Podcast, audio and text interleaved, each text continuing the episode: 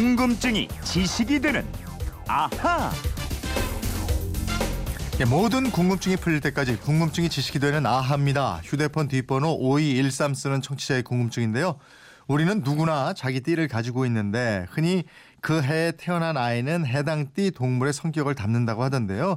이 12가지 동물 띠는 언제 어떻게 생겼나요? 그리고 다른 나라도 우리처럼 띠를 나누는지 궁금합니다 하셨습니다. 12가지 띠에 대한 궁금증 김초롱 아나운서와 함께 풀어보죠. 어서 오세요. 예, 안녕하세요. 김초롱 씨는 무슨 띠죠? 저는 소띠입니다. 소띠. 예. 소띠하고는 무슨 띠가 잘 맞아요? 제가 얼른 검색해 보니까 네. 쥐띠랑 닭띠가 남녀 궁합은 좋대요. 아 그래요? 이주영 어. 아나운서 무슨 띠? 말이요. 말띠. 네. 말띠랑 양극은 저랑 상극이래요. 아 그래요? 잘해봅시다 우리. 예. 어렸을 때부터 들어온 얘기는 이제 동물들이 경주를 해서 먼저 도착한 순서대로 띠가 됐다 이런 거잖아요. 맞아요. 여러 네. 가지 설이 있는데요. 옛날에 하늘나라 옥황상제가 모든 동물들을 모아놓고 잔치를 성대하게 베풀었습니다. 네. 그리고 잔치가 끝나갈 무렵에 이런 약속을 해요. 새해 첫날 아침에 천상의 궁궐에 누가 먼저 도착하는지 그 순서에 따라서 1등부터 12등까지 푸짐한 상을 내리겠다. 말이죠. 어, 예. 그럼 참가 자격을 딱 12동물로만 한정하고 이런 게 아니군요. 예, 모든 동물한테 했어요. 네, 네. 근데 이 얘기를 듣자마자 걱정이 태산같이 쌓인 동물이 있었습니다. 음. 바로 제 띠인데요. 소예요, 소. 어. 예, 동물 중에서 가장 느림보였던 이 소가 걱정을 하다가 네. 좋은 생각을 떠올리게 됩니다. 아, 맞다. 내가 아무리 소걸음이라고 하지만 서둘러서 출발하면 충분히 이길 수가 있을 것 같다. 남들이 다 잠자고 있을 때 이 길을 먼저 떠나는 거야. 네. 이러면서 한밤중에 길을 떠납니다. 아 현명 하네요. 예. 그래서 왜 그 얘기 있잖아요. 우보철이라고. 그렇죠. 느리지만 소처럼 묵묵히 가면 천리길도 다다를 수 있다. 예, 예. 그렇습니다. 근데 밤에 잠을 안 자고 있던 쥐가 이 모습을 발견한 거예요. 음. 뭔가 심상치 않다고 느꼈는지 재빠르게 소의 등에 올라앉습니다. 어. 근데 이 소가 참 둔하네요. 그런 줄도 모르고 밤새 길을 걸어가요. 예. 그래서 소는 새해 첫날 이른 아침에 음. 그 옥황상제의 궁궐에 맨 먼저 도착을 하게 됩니다. 아.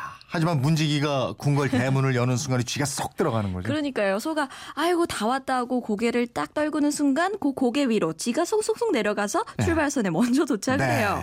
이런 걸 무임승차라고 하지요. 음. 어쨌든 쥐가 1등, 소가 2등을 합니다. 그리고 그 뒤로 새벽길을 달려온 호랑이가 3등을 했고요. 예. 또 발빠른 토끼가 4등을 하죠. 네. 그 뒤를 이어서 용, 뱀, 말, 양, 원숭이, 닭, 개, 돼지 이런 순서로 들어오면서 음. 12등까지가 가려지게 되는 겁니다. 그래서 12지, 즉 자축인묘 진사오미 신유술의 순서가 다 이제 고정이 된 건데. 그렇죠. 그런데 이 동물들을 보면 용처럼 상산 속의 동물도 있지만 거의 다 우리가 친숙한 동물들이잖아요. 예. 근데 딱 한 동물만 빠진 것 같아요. 우리 주변에서 흔히 볼 수 있는 것 중에 고양이가 없어요. 맞습니다. 그래서 어릴 때도 아니 왜 고양이가 이 12지신에 없을까 음. 이런 의문을 품기도 하는데 고양이 또 좋아하시는 분들 많으시죠? 네. 왜 없을까요? 자, 옥황상제가 과제를 내릴 때 고양이는 음식을 너무 열심히 먹은 거예요. 그래서 이야기를 절반만 듣습니다. 네. 그래서 옆에 있던 쥐한테 물어봤어요. 음. 쥐야, 언제 아침에 오라는 거야? 그랬더니 음. 쥐가 이렇게 대답합니다. 응, 설날 이튿날. 어허.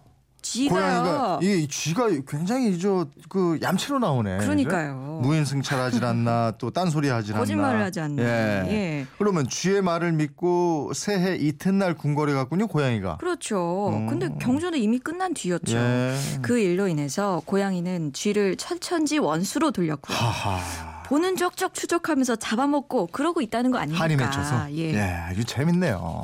예. 그렇습니다. 그렇게 해서 고양이가 쥐 관계가 나빠진 거고. 그러게요. 청취자가 또 질문하신 게 다른 나라도 우리나라처럼 띠를 나누느냐 이 질문이에요. 예, 우리나라랑 중국, 일본 등 동아시아권 국가에서는 사람이 태어난 해를 동물 띠로 구분하는데요.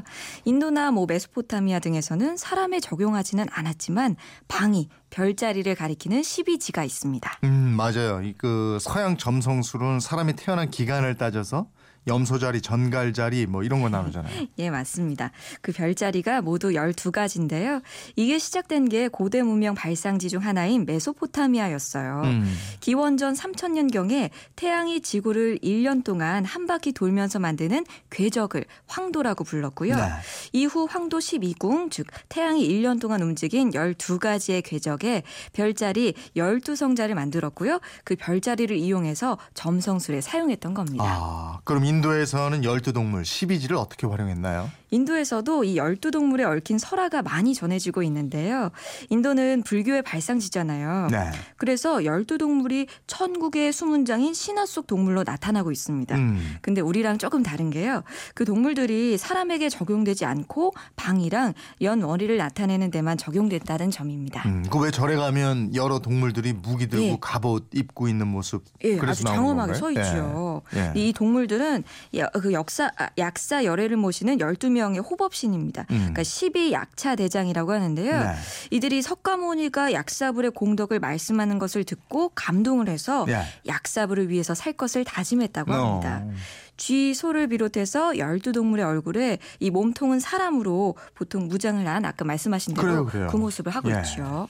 그 옛날 왕들의 고분에도 이런 동물 나오잖아요. 예, 네. 그 통일 신라 시대 경주 원원사지 삼층 석탑을 비롯해서요 진덕 왕릉, 김유신묘, 경덕 왕릉 등을 지키는 호석에 음. 이 12지 신상이 조각돼 있고요.